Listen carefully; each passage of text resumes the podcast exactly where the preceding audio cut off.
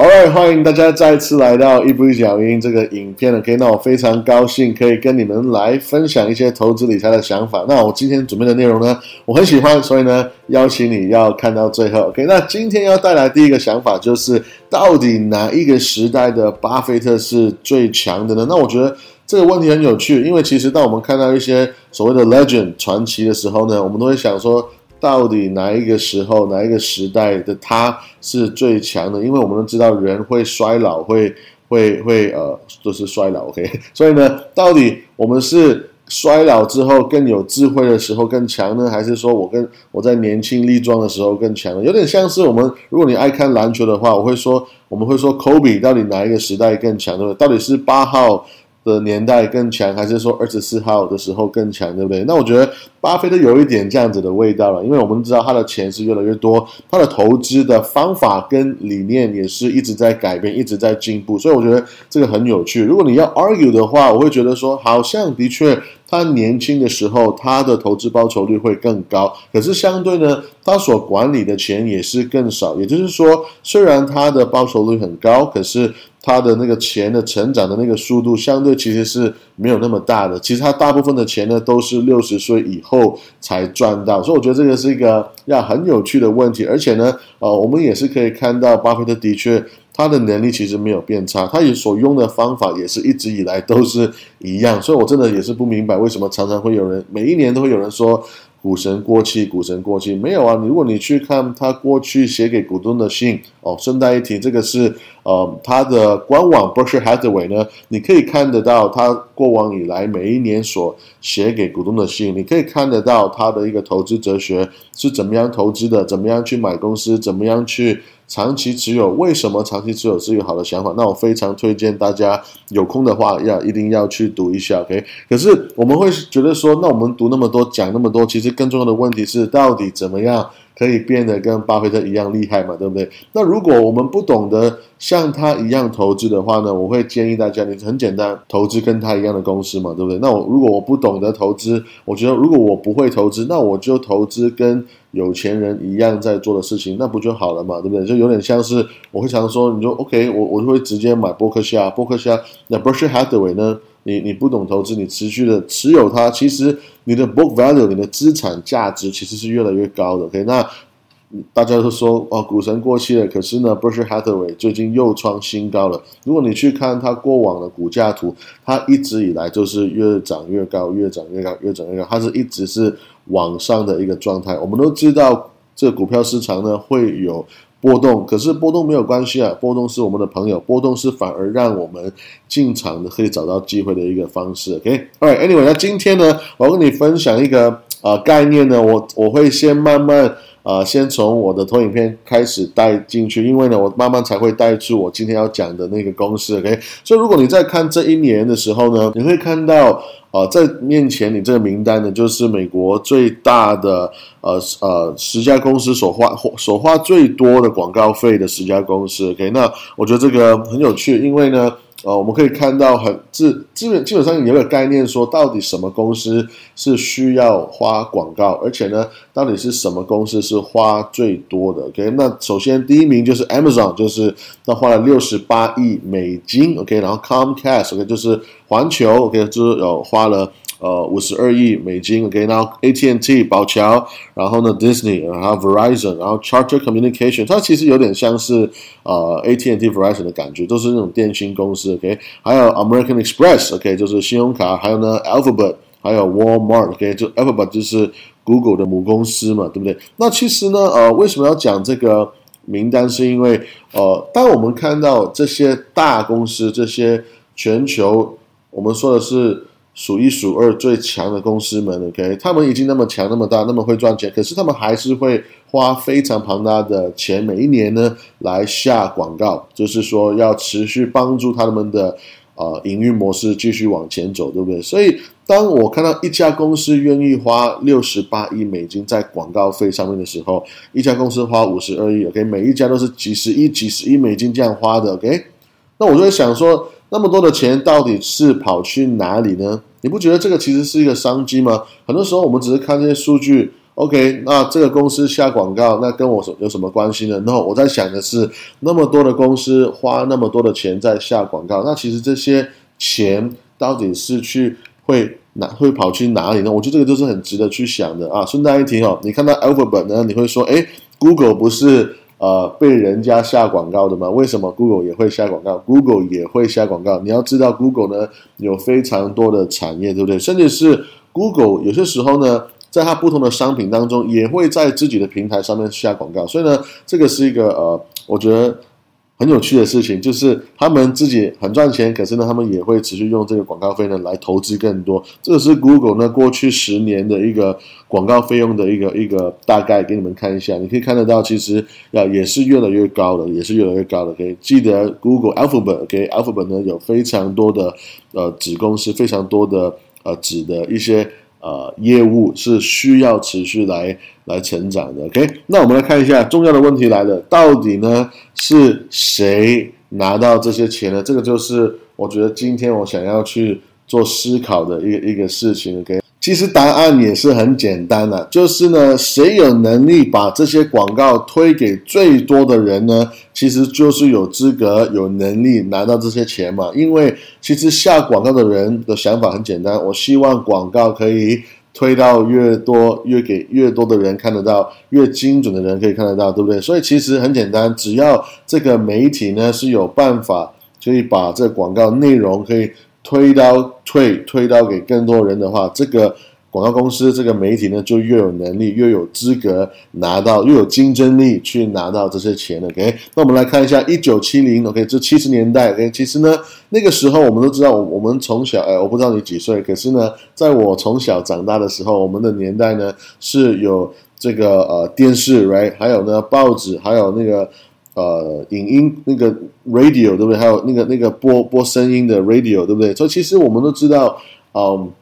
这些是可以以前是可以碰到最多人的一个一个媒介的一个方式。OK，所以为什么呢？我们也可以看得到，像巴菲特、像查理蒙格呢，他们以前是非常喜爱去买这些媒体公司，像这个 Buffalo News OK，或者说 Washington Post，或者说。啊，A B C 这 Capital Cities 跟 A B C，OK，甚至是现在你可以看到，为什么啊贝佐斯亚马逊的贝佐斯呢，也是买了 Washington Post，right？就是把整把这些媒体买下来，其实是有原因的。因为如果我买到这些媒体，其实我是操控了，我是有控制，我我有能力有办法把很多的资讯去送给，或者说我我选过的内容来送给我的我的观众，对不对？那你也可以看得到，你有人会说，哎，A B C 不是不是。啊，Disney 的吗？不是跟 Disney 有关的吗？其实这个我我会跟你讲一讲小小的历史哈。这个 Capital Cities 呢，跟 ABC 呢，以前呢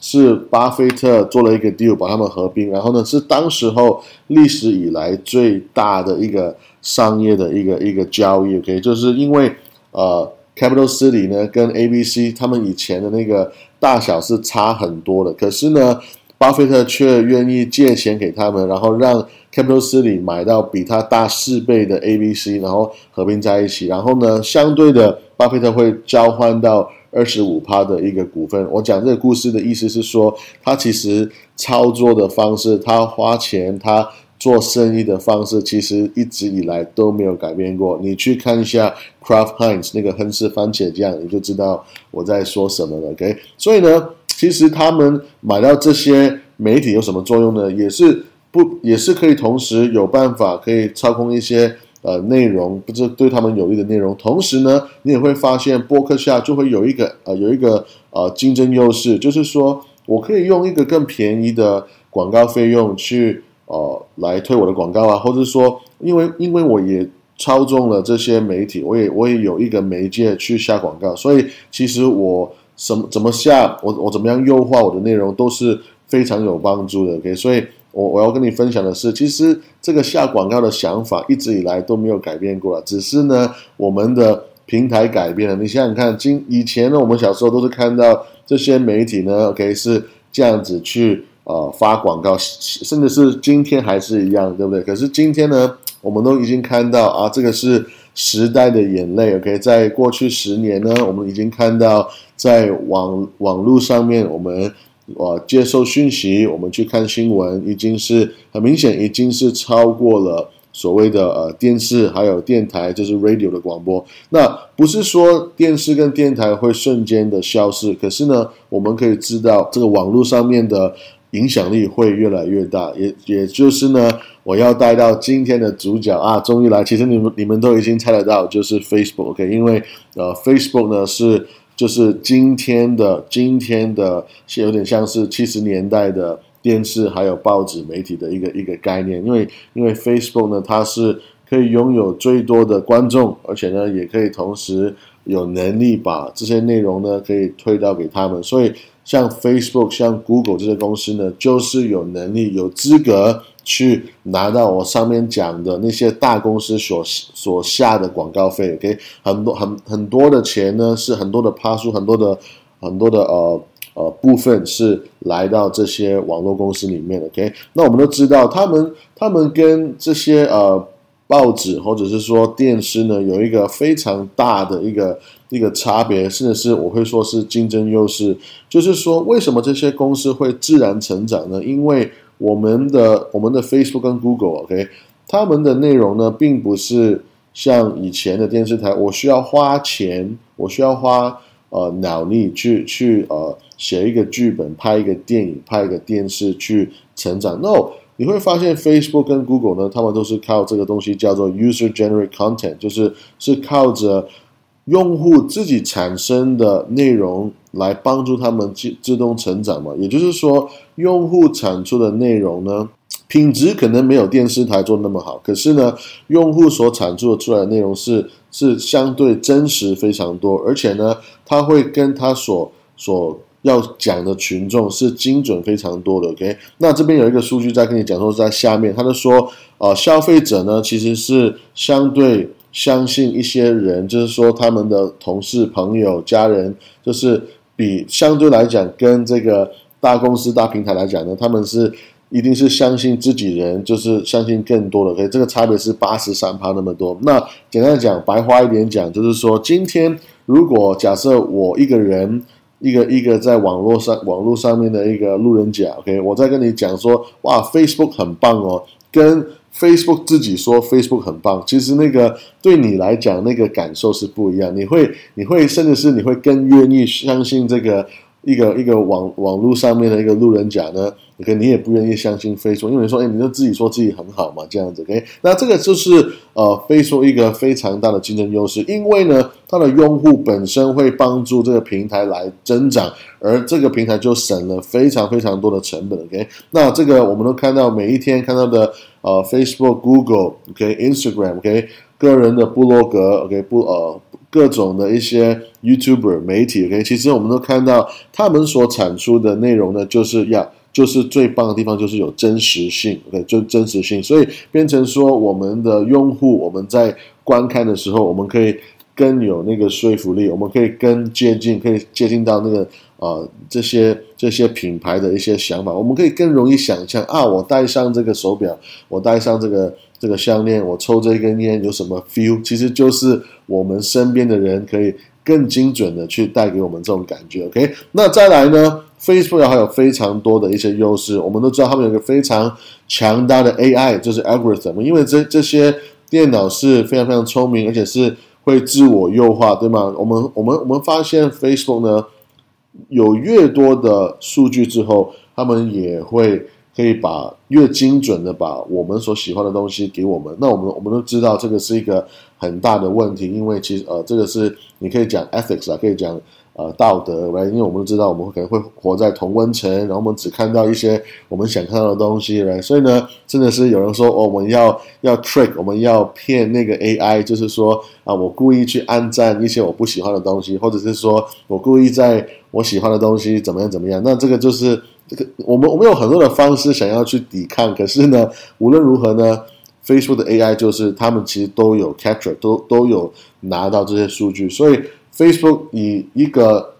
宏观的角角的角度，我们以就是往后看，我们看长期的话，Facebook 是越来越聪明的。他们的资讯的整理，他们的呃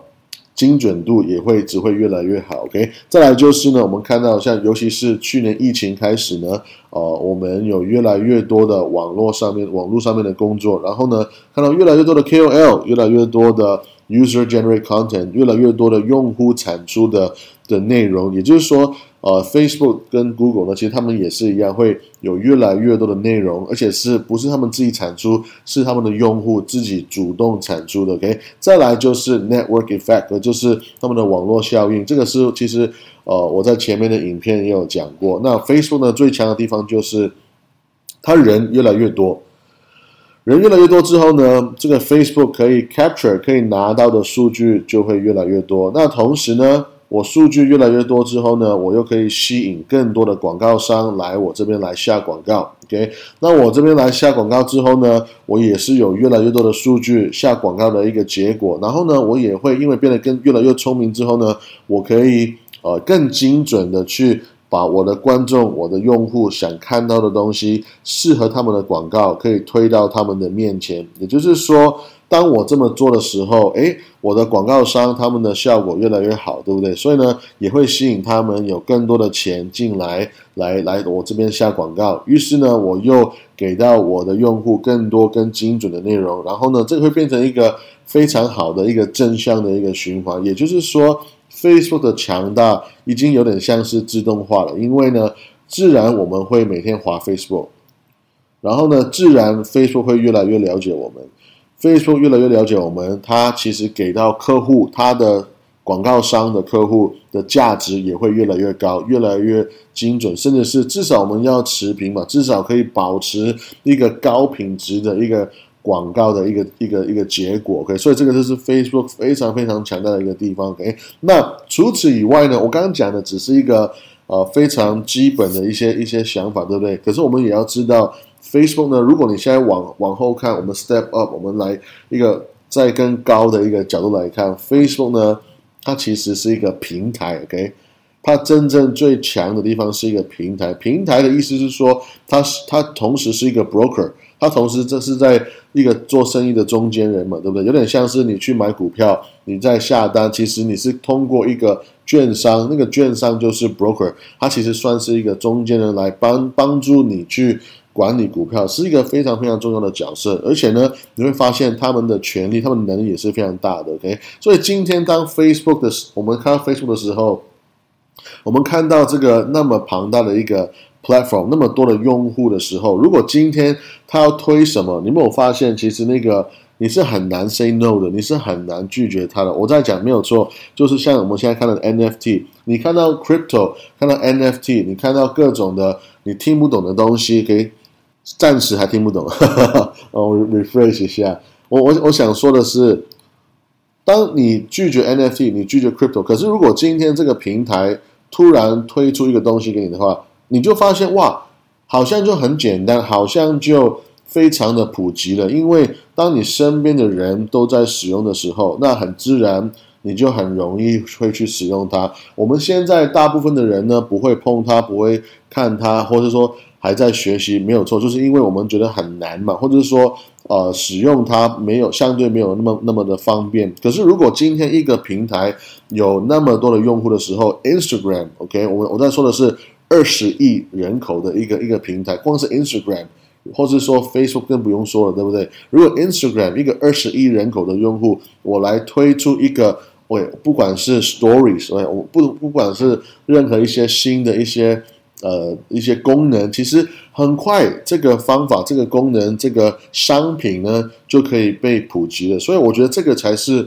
呃，again，呃，Facebook 呢，在未来一个还没有被挖掘、没有被发掘的一个、没有被发现的一个一个潜力、一个一个潜能。不不仅是现在我们已经看得到非常厉害的赚钱方式，而是。未来其实我认为 Facebook 呃 Metaverse OK 其实呢还是有一个非常大的一个成长性 OK 你要知道我刚刚当我在讲平台讲 broker 的时候。Facebook 是独一无二的，OK？因为呢，我我回到刚刚我们在七十年代的报纸杂志的一个一个状态上面。如果呢，你看到现在面前这些这些很多的小报小报纸，OK？每一个小报纸呢，都是相对精准的去面对一些的群众，有点像是现在 Facebook 里面的不同的 groups，或者说粉专，对不对？Right，粉丝专业。可可是呢，当我在讲说这些小报纸的时候，他们虽然会有他们固定的一个族群，蛮精准，可是他们的规模就很小。OK，也就是说，他们的规模很小，他们所碰到的人很小的时候呢，其实他们的议价能力，他们的 bargaining power 其实是相对变低的嘛。因为如果现在我有一个大客户叫做 AT&T，如果 AT&T 说哈，我现在呢，我要很大的、很大手笔的去下广告，然后呢，在你们每一个小报呢，我都会每一年花。呃，两万块美金来下广告，来推广我这个 AT&T，OK，那个 good 很开心啊，哇，大家都很开心。可是呢，我们诶，我们知道 AT&T 有遇上一些挑战，最近呢有一些呃有一些问题，或者是说他们的债务很高等等不同的一些原因。那我们现在跟你说啊，下一年之后呢，那个那个业务又来讲话，他就说呃呃，我们现在决定要缩减我们的成本了，所以呢，今天呢，我们。这一年还会有两万块，可是呢，下一年开始呢，我要减低我的预算，我要降到一万八千块到呃一万六千块不等。所以呢，你们要想办法帮我想说，呃，给我一样的一个服务，OK？然后呢，再看，可是我的 budget 呢，最多只能到一万八千块，那你要自己想办法。你如果给不到我一像两万块一样的一个效果的话，那不好意思，我的钱就要退出了。你们自己想办法。有没有发现哇？我是小报纸。其实我的选择不是很多，所以所以我要我要讲的是，Facebook 是独一无二的。Facebook 的状态，它的议价能力是独一无二，因为它有极多的人口，它有极多的用户。OK，所以是反过来呢，是他们讲话比较凶。你可以看得到为什么我们的广告费用越来越贵，就可以知道。OK，甚至是一直有一直以来呢，都是有人在在告 Google Google 跟 Facebook 说你们呢。收费太贵了给我们下一个广告，哇，你们的 margin 太高了，你们的 cut 太高了，每我我下我下一百块，你们你们赚了三十五块到五十块，这个太宽，这不合理，已经是根根本我们我们怎么样赚钱呢？我们小公司。下那么贵的广告，我们根本就是为了你的广告而活嘛？我们是完全被你们操控我们的、我们的一个、我们的、我们的商业模式这样子。所以，但是 Matter 每一年都会有人在告他们，可是呢，他们的贵、他们的广告费用还是越来越贵。所以呢，有人告他是一回事，然后呢，我我要表达的是，Facebook 是可以真正做到 Macro，它是真正可以做到全球的规模。可是它最厉害的地方是，它有这个全球的规模。却又有一个 micro，又却拥有一个非常细致的、非常精准的，对每一个用户非常了解的一个一个一个数据库。我我觉得这个就是 Facebook 无论如何都值得去探讨跟研究的一个原因，因为世界上面没有几家公司是又那么大又那么小，又那么大又那么细致，right？我觉得这个 Facebook 呢是要换换一句话来讲，其实是。蛮令人可怕，对不对？OK，那我今天加码哈，再再分享一个 一一个概念，就是呢，当一个优秀的企业，OK，它遇到一个可以解决的问题的时候呢，就是一个获得巨大回报的时机。什么意思呢？巴菲特常讲说，我们要买好的公司长期持有，我们会赚钱的，我们会赚钱的，这个是一个好的结果。可是怎么样可以赚更多呢？就是今天如果这个好的公司它遇上了一个 I don't know，可能是公关灾难，来那个。P.R. stand 或怎么样之类的，有一个问题出来的时候，它的股价大跌，或者说它的某一些年度赚钱变少。可是我们知道这个是可以被改变、被解决的问题的话，其实反过来呢，虽然股价大跌，甚至是获利大跌，可以，可是反过来可能是用户可以呃赚大钱，就是把握时机的一个机会。OK，那我们看到现在的呃 Facebook 呢，今年的它的公关基本上是。啊，蛮差的，非常多人在攻击他。久不久就会有人说，像这边说这些社交媒体影响了年轻人的思想，年影响了年轻人的自我价值，对不对？然后呢，呃，大家都会只是非常的自我，非常的自恋，对不对？我们只会自自呃自做自拍，然后呢，我们就是好像影响了我们的身心灵这样子，对不对？那其实呀，没有错，这个就是 Facebook 一直以来都有遇到的一个。一个问题，可是很有趣哦。你如果你认真去观看 Facebook 的话呢，其实啊，Facebook 呢，它没有花很多时间跟精力来跟你 argue，它其实没有花很多的时间跟精力来跟为自己解释，或者是说，呃，为自己洗白，甚至是说下广告，或者是说这是做什么公关活动，让你对 Facebook 的感觉变更好。可是 Facebook 是很有能力的，Facebook 是非常轻松就可以做一堆的公益活动、公关的活动，来让你们喜欢我们，来让啊我们的形象改变，或者说提升。可是我觉得 Facebook 呢？根本就还没有需要到这个地步，因为我们一边骂一边去使用，所以其实我觉得他们是一直是觉得以一直以来是觉得还好的，对，所以我觉得 Facebook 呃 again 真的是独一无二。那我们再来看哦，Facebook 呢最近也是有一些呃所谓的一些挑战，就有人说 Snapchat 的赚钱越来越多啦，Snapchat 在啊三位三个 digit 的成长啦，然后呢呃 Facebook 跟 Instagram 都是很多时候是一个用户有很多个 account。OK，一个用户有很多 account 的意思就是说，啊，你们有那么多的账号，其实也是假的，这是不是真的那么厉害？你只是很多时候是一个人有四五个账号这样子，所以，啊，你们这些数字呢是有水分的，right？那其实也无所谓，这个不觉得很很像银行最近的呃一些新闻吗？就是说。呃，甚至是有银行就是为了他的用户客户呢来做假账，就是做了一个假的账号来好来好像推高他们的业绩。OK，Anyway，这个就是 Facebook 每一天都会遇到的问题。可是无论如何呢，都没有改变那个事实，就是 Facebook 还是每年赚钱，Top line、Bottom line，营收获利都是在 double digit 双位数的。速度在成长，OK，然后呢，他们的服务甚至是在去年肺炎的时候，我们看到很有一些季度，像呃去年十二月呢，第四季呢，我的天呐，他们是 triple digit，是三位数的的速度来做成长。所以我们都知道，我们现在已经在接近圣诞节了，然后呢，像 Q4 的时候都是广告下的最凶、最恐怖的时候来，所以。小公司就不敢下广告，大公司赶快去，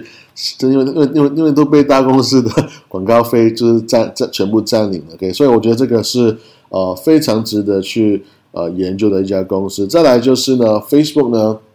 我刚刚讲到大公司，OK，我觉得它很棒的地方是我刚刚讲到 Macro 跟 Micro，他们还有个一个点就是今天呢，在 Facebook 身上花每一年 Annual，OK，两千五百万美金以上的客户呢。Facebook 还是可以给到这些客户九十七趴的 retention rate，就是呃，如果你去看 Facebook 的影片啊，你去划它的东西，那个东西，如果你停留在那边叫做 retention，OK，retention rate。所以今天就算是花两千五百万美金那么大的一一个一个数目的客户呢，他们还是可以保留九十七趴的 retention rate，代表说 Facebook 所提供给广告商的品质真的是。非常棒，所以他今天呢有这个有垄断的一个地位呢，不是这是不是偶然啊？真的是很强，所以才会大家一直在骂，却一直在使用它们。每个小公司哦都在想办法说要脱离 Facebook，要多一点 Google，多一点什么，多一点 Bing。OK 啊，是 不知道为什么有人还在用 Bing，对不对？多一点雅虎，可是到最后呢，很多时候我们还是。呃，很多的钱在花在 Facebook 上面，OK？那我跟再跟你分享一个概念哈，这个很有趣。Washington Post 呢，华伦巴菲特一个非常成功的一个一个交易，一个投资，OK？OK？我简单的讲哦，巴菲特呢投资了 Washington Post 三十年，他每年光是在这笔这这笔公这个公司的投资呢，每年的年化报酬率是二十趴以上，OK？三三十年来他已经赚了九千趴，是一个非常棒、非常成功的一个一个投资，OK？可是这个公司很有趣哦，要花很多的成本。所以，比如说，我们是记者呢，真的是真枪实弹的去要去报道、去报告、去找新闻。我在这边说的是，像 Nixon，你要想的是在水门事件，OK，他们是 Washington Post 派自己的记者去那边去收集资料，然后呢，你你要想。这样子的一个花费是多么的庞大，而且呢，员工们有非常好的 pension，非常好的退休基金。一个简单讲，Washington Post 是一个花费很大的一个产业，当然是赚钱的。可是我在说的是一个花费那么大、那么那么重成本的一个一个产业，还是有办法给 Warren Buffett、给查理蒙格他们九千趴的一个回报。你有没有发现？一个媒体做得好、做得成功，是非常获利是很大的，是一个非常赚钱的一个企业。那你再想想看，把这个企业相对相比，我们在讲的 Facebook，你觉得 Facebook 的